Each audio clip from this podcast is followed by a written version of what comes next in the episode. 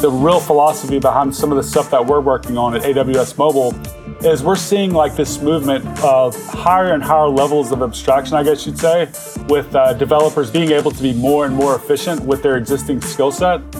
You have like a front end developer that never really coded back end before, that's able to implement all of the things that you would need in a real world application. You end up kind of trading off that capital expense of like paying and building for something for more of a variable expense.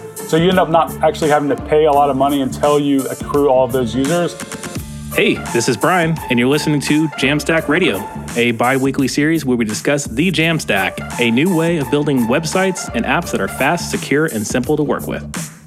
Jamstack Radio is brought to you by HeavyBit, a program dedicated to helping startups take their developer products to market. For more information, visit heavybit.com. If you're interested in being a guest on the show, or if you'd like to suggest a topic, find us on Twitter at Jamstack Radio. So, welcome to another installment of Jamstack Radio. On the line, I've got Nader Dabit. Hey, Brian, thanks for having me on today. Cool. And uh, Nader, uh, you've made a recent transition to Amazon working there. Do you want to explain what you're doing with AWS?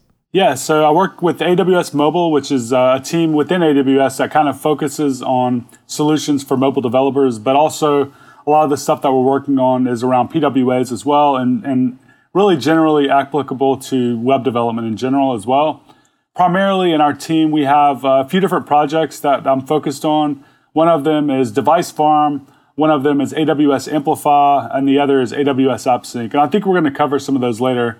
But um, my role there is a developer advocate. So generally, the role that uh, is a developer advocate, at least at AWS, involves writing blog posts, uh, talking to developers, getting an idea of how they're using some of the products that we're working on, and um, speaking at conferences and speaking at meetups and stuff like that. Awesome. And I, I know you mentioned like with the you're on the mobile team specifically. Uh, I know your experience. So we know each other from React Native Radio. Actually, I was on your podcast years ago. Actually, I got the idea of Jamstack Radio, the radio portion from that actual podcast directly. nice. So inside baseball right there. um, so you mentioned like progressive web apps as part of your focus there, which is interesting. Do you want to talk more about how someone might use AWS or AppSync or whatever one of those tools to do a progressive web app? Yeah, so AWS Amplify and AWS AppSync, I guess, could both be applied in that uh, in that scenario. So uh, one of the things that you think about a lot of times is uh, offline um, capabilities with PWAs. We offer a GraphQL client that works with AWS AppSync. Um, if you've never heard of AppSync, AppSync is a managed GraphQL service. So it's a way to spin up a real world GraphQL API uh, has things that are already built in, like authentication, authorization, scalability. It basically is a way to get up and running with GraphQL without having to build the server yourself. So we have a GraphQL client that interacts with the GraphQL server that has offline capabilities built into it. So if you've ever worked with the Apollo client, the API is very similar and you provide an optimistic update to your UI. And all, as long as that uh, optimistic update is given to the update function, then everything works seamlessly to the client. They don't ever really know whether or not they're offline. They don't see any different experience in the application. As soon as you come back online, the data gets sent to the API and it kind of just works without them knowing. I guess uh, another thing that we've uh, recently launched that would go within the PWA category is uh, code splitting. Or I wouldn't say code splitting, I would really say like tree shaking with some of our APIs that you can import. So before, when you worked with Amplify, you would end up importing the um, entire library in some cases if you only wanted a few different portions uh, to work within the app. Now we kind of have a way to only import the code that you need, so you end up with smaller bundle sizes. And then, you know, real time, a lot of PWAs have real time capabilities built in. With GraphQL, it's more of a GraphQL thing uh, with subscriptions where you can kind of build real time applications uh, using, using some of the stuff that we have. When you talk about code splitting, is are you guys using Webpack under the hood, or are you guys built your own version of that through one of these products?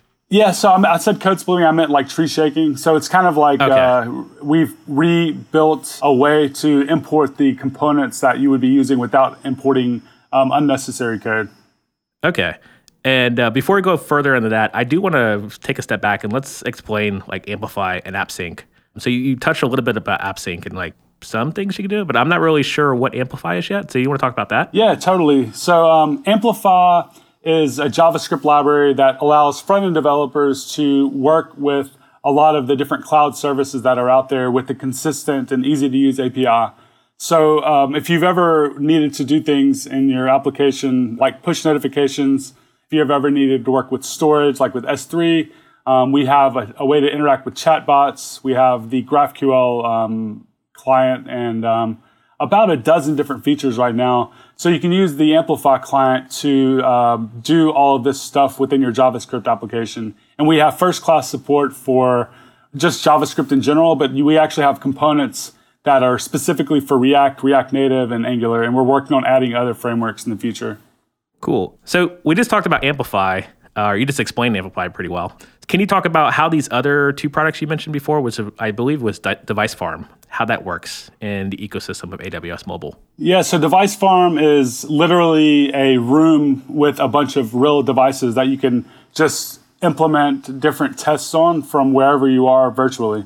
If you've ever built an Android application, you know that depending on the operating system and depending on the device and depending on a bunch of different factors, you can have different things happen. And a lot of times, a lot of the bugs that come along with Android are dependent on some of these, you know, quirky use cases. So with Device Farm, you can just uh, use your uh, test suite and deploy it across a bunch of different real real world devices. Do things like uh, record the sc- you can record the screen. You can um, batch a bunch of different devices. You don't have to use all of them. You can kind of like pick and choose what you like to, to do, and you can deploy tests across all of these different devices and get valuable data back and kind of save money in the in a sense that you're not having to like go and buy and test on all these devices. You're kind of renting them, I guess you would say, or you're you're kind of using them as a service. Yeah, that's really cool. I know a couple other like large names companies. One that comes to mind, like I'm sure you've used Firebase prior to your time at Amazon as well. And I know I never actually used their whole mobile version to test mobile apps, uh, but it sounds familiar to that. I'm not sure what if that comparison like really is valid, but that's pretty cool that this is a thing that Amazon actually provides like within their AWS suite. With that being said, like is this truly like part of the AWS suite? Like if I sign up for Amplify or AWS Mobile, like is this the same bill at the end of the day? Oh yeah, it's all part of the same thing. And it's interesting that you mentioned um, Firebase because a lot of people have compared AppSync to Firebase. So, like with Firebase, you have this ability to just spin up a real world server that's already implemented and it's kind of managed for you. And it's really nice to get up and running with because uh, before that came out, a lot of times people were building like local versions of Mongo or whatever type of SQL database they, they're working with. So, it kind of introduced this new paradigm. With AppSync, you're actually able to kind of like do that, but maybe take it a little further because you're not stuck to a certain database implementation. You end up having this single GraphQL layer that's a single endpoint, but you can then use any type of data source that you like. So right now, first class data sources that we support are uh, DynamoDB, which is like a NoSQL database, Elasticsearch. You can hit serverless uh, functions as a first class data source. We have HTTP endpoints. So if you can actually, you can basically send a query or a mutation and it'll send that to an existing API that you have built somewhere else. So theoretically, and what we're actually seeing in real world use cases, people are able to build entire applications with a single endpoint using GraphQL, using an abstraction like AppSync. And what we're really seeing actually, like the real philosophy behind some of the stuff that we're working on at AWS Mobile, is we're seeing like this movement of higher and higher levels of abstraction, I guess you'd say, with uh, developers being able to be more and more efficient with their existing skill set. So, for instance, a front end developer can theoretically, and actually in real world now, I've, we've seen this happening actually. And if you look at some of the startups, they're doing this. You have like a front end developer that never really coded back end before that's able to implement all of the things that you would need in a real world application, like push notifications, like uh, authentication, like storage, and all these different things that normally would be pretty sophisticated to actually write on the back end. But just taking advantage of a managed service you end up kind of trading off that capital expense of like paying and building for something for more of a variable expense. So you end up not actually having to pay a lot of money until you accrue all of those users. And you're also able to like iterate much faster. So if you have an idea, you can spin it up and, and test it out without wasting a lot of money on building stuff out. Yeah, the use case that I hear all the time is like I, I believe Instagram back in the day was built on S3 um, to host their images, and I think like Instagram was like so far ahead of the game when they were hosting their images somewhere else besides like paid for servers and actual like actually going there and paying for space in some sort of warehouse. It's sort of revolutionized everything that we've done since then. yeah. And it's funny to see like so many new companies come up and like now we're like in San Francisco specifically, we see all these scooter companies that are now being bought by Uber and Lyft and stuff like that.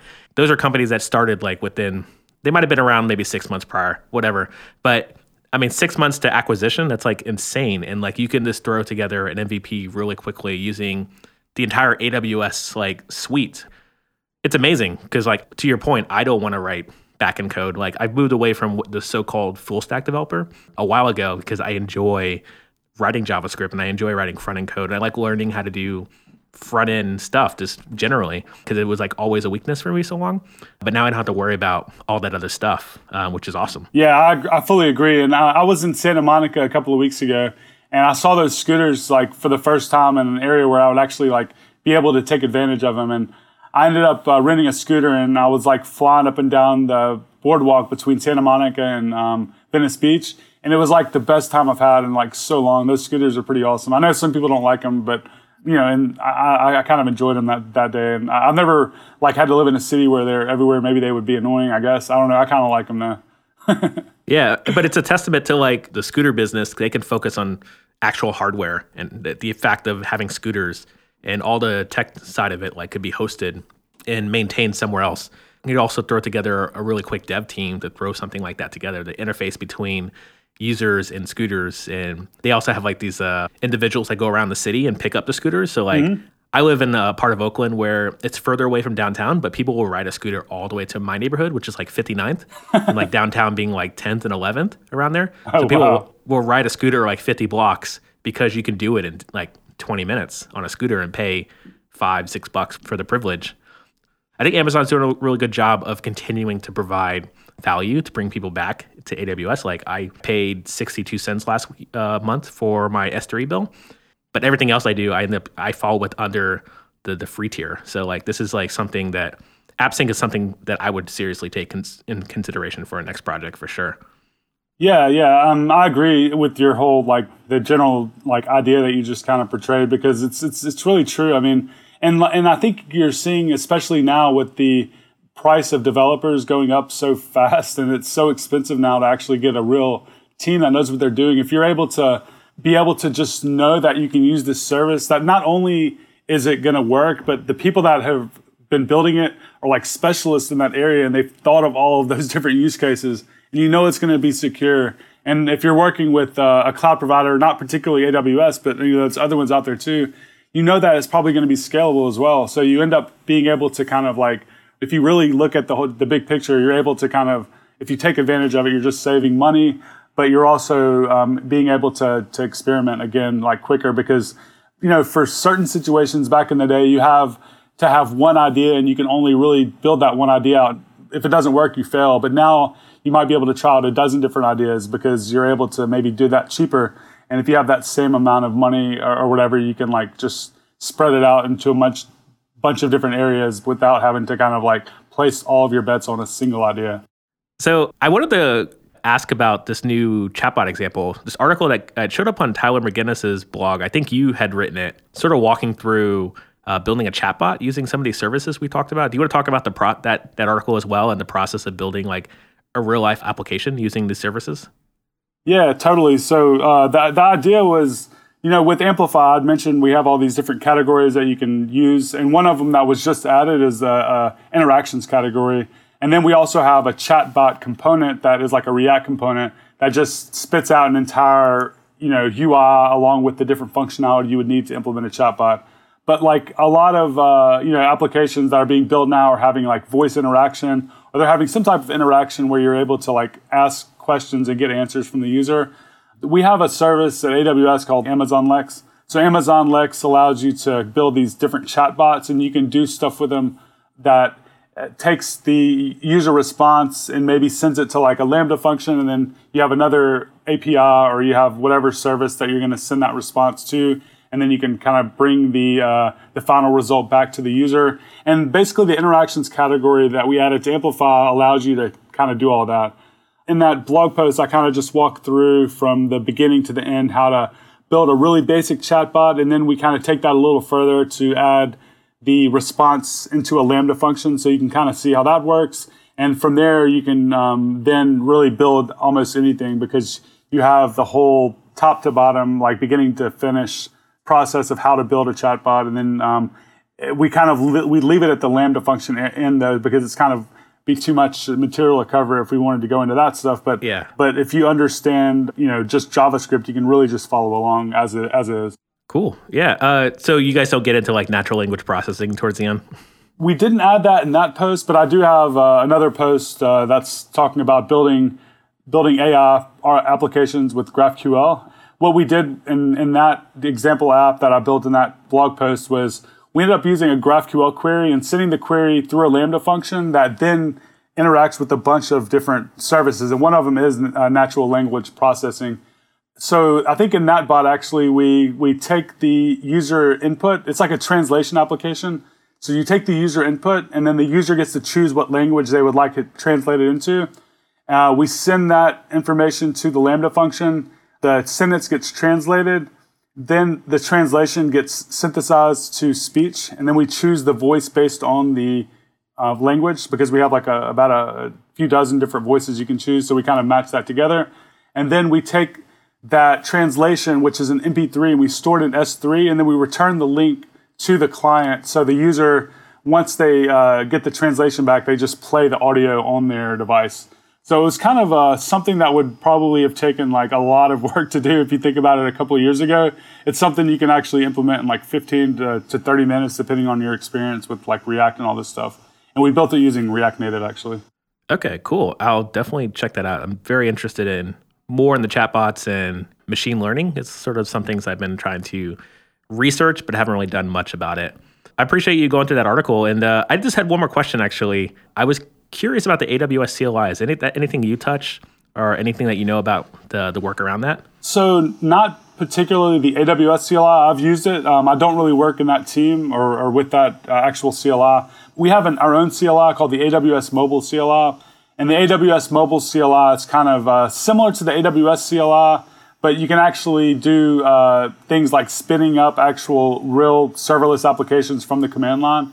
So, for instance, as a front end developer, I'm not used to working in the AWS console like many people that might be like front end developers. So, it was a nice way for me to get started with AWS because you basically install the CLI into your you know npm globally like you normally would with any like global package, and then you can just say uh, uh, AWS mobile init, and it initializes an application. And not only do you have like some configuration locally, but it actually creates a application in your AWS console.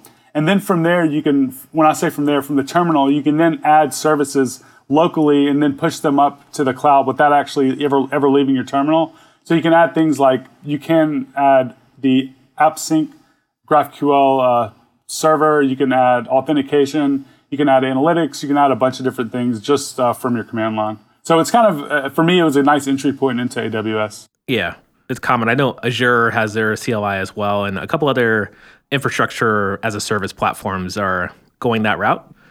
I think it's great for like tutorials because like if you're going to get super lost in the actual AWS console, which I think in the last two years since I've been using it has gotten better and better every like literally every three months.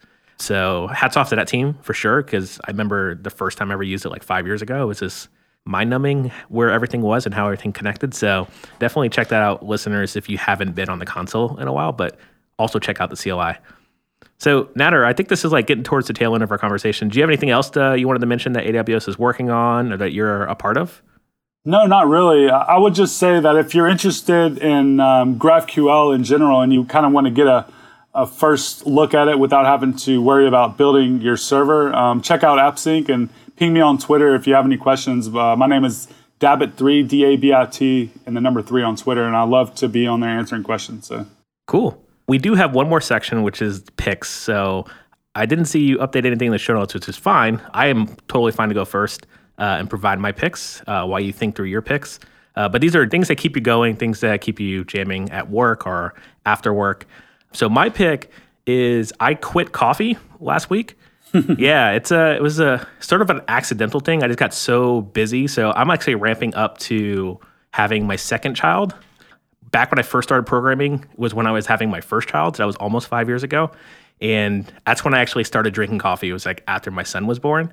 So now I've just I mentioned that because it's ironic that now I'm sort of off coffee. But for some reason, I feel way more energetic. I have so much more energy, which rolls into my next pick, which I'm not sure if it's either not drinking coffee or it's because I'm eating healthier. So I've been doing the whole chia seeds and coconut milk for breakfast for the past uh, three days at least. I did a, maybe one day last week, and I definitely have found like my energy level is way higher than normal for sure.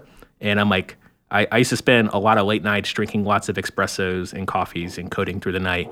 And I can do the same with just having a healthier life choice and food. Who would have thought that a healthier diet would have gave you more energy? So those are my two picks. And I think I'll pass it over to you, Nader. Yeah. So how long after like you stopped drinking coffee did your energy actually come to, to be? I didn't really even notice it. And like again, coffee was more accidental. I just forgot to buy coffee and I was just doing so many meetings and traveling that I wasn't really grabbing a coffee. I was just kind of like just going through the day. And then I was like, oh, let me just not have a coffee today. So I did switch to green tea instead, but it might have been like maybe day three. But at least in the last six months, I've been making it a point to not work late nights and to wake up at a normal time in the morning. So that's another thing. But that was like six months ago. I was still tired up until then. Cool. I've, I've always wanted to try stopping to drink coffee, but I never do it. like every time I talk to someone that's done it, I hear that it's good. But I think I need to have like a week where I like don't need to get anything done because it's just like I feel like I would be depressed that whole week. it's truly. I have two picks if that's okay. Um, my yeah, first one is Viro Media. It's a way to build VR and AR applications using JavaScript. So I've been playing around with this stuff for a while now. I gave a talk on it recently at, at React Amsterdam, and um, I'm over here at Chain React conference this week in Portland. And um, they keep adding adding new features and, and making making it better and better. So if you've ever wanted to build um, AR and VR and you know JavaScript, or even if you don't know JavaScript and you want like a cool cross-platform way to build AR and VR, uh, check it out because um, it does actually work with uh, not only iOS but also Android. So it's Viro Media. And then my second pick is uh, this cotton candy maker that I just bought. It's called the Nostalgia Retro Hard Candy Cotton Candy Maker. And it was like $30 online. You can find it in a few different places online. And uh, what you basically can do is you can stick any type of candy in the machine and it'll make cotton candy out of it. So that means like Jolly Ranchers or Warheads. Those are the things that I'm going to be trying when I get this in uh, in the mail. But uh, it's pretty cool. Like if you have kids, it's actually probably a really fun thing to do. I'm looking forward to doing this with my kids. I think they just sold another cotton candy maker. So yeah. I think I'll be replacing my, my coffee intake with cotton candy. yeah, cool. I really appreciate that pick. That's awesome. So, Nader, thanks for coming on talk about AWS and AWS Mobile and all the other stuff that Amazon's working on uh, for infrastructure wise. And listeners, keep spreading the jam. That's all the time we have for today. If you're interested in being a guest on the show or if you'd like to suggest a topic, find us on Twitter at Jamstack Radio. To learn more about Heavybit, visit heavybit.com. And while you're there, check out their library. It's packed with amazing talks on sales, marketing, product, and general management from founders of developer tools companies and other industry leaders.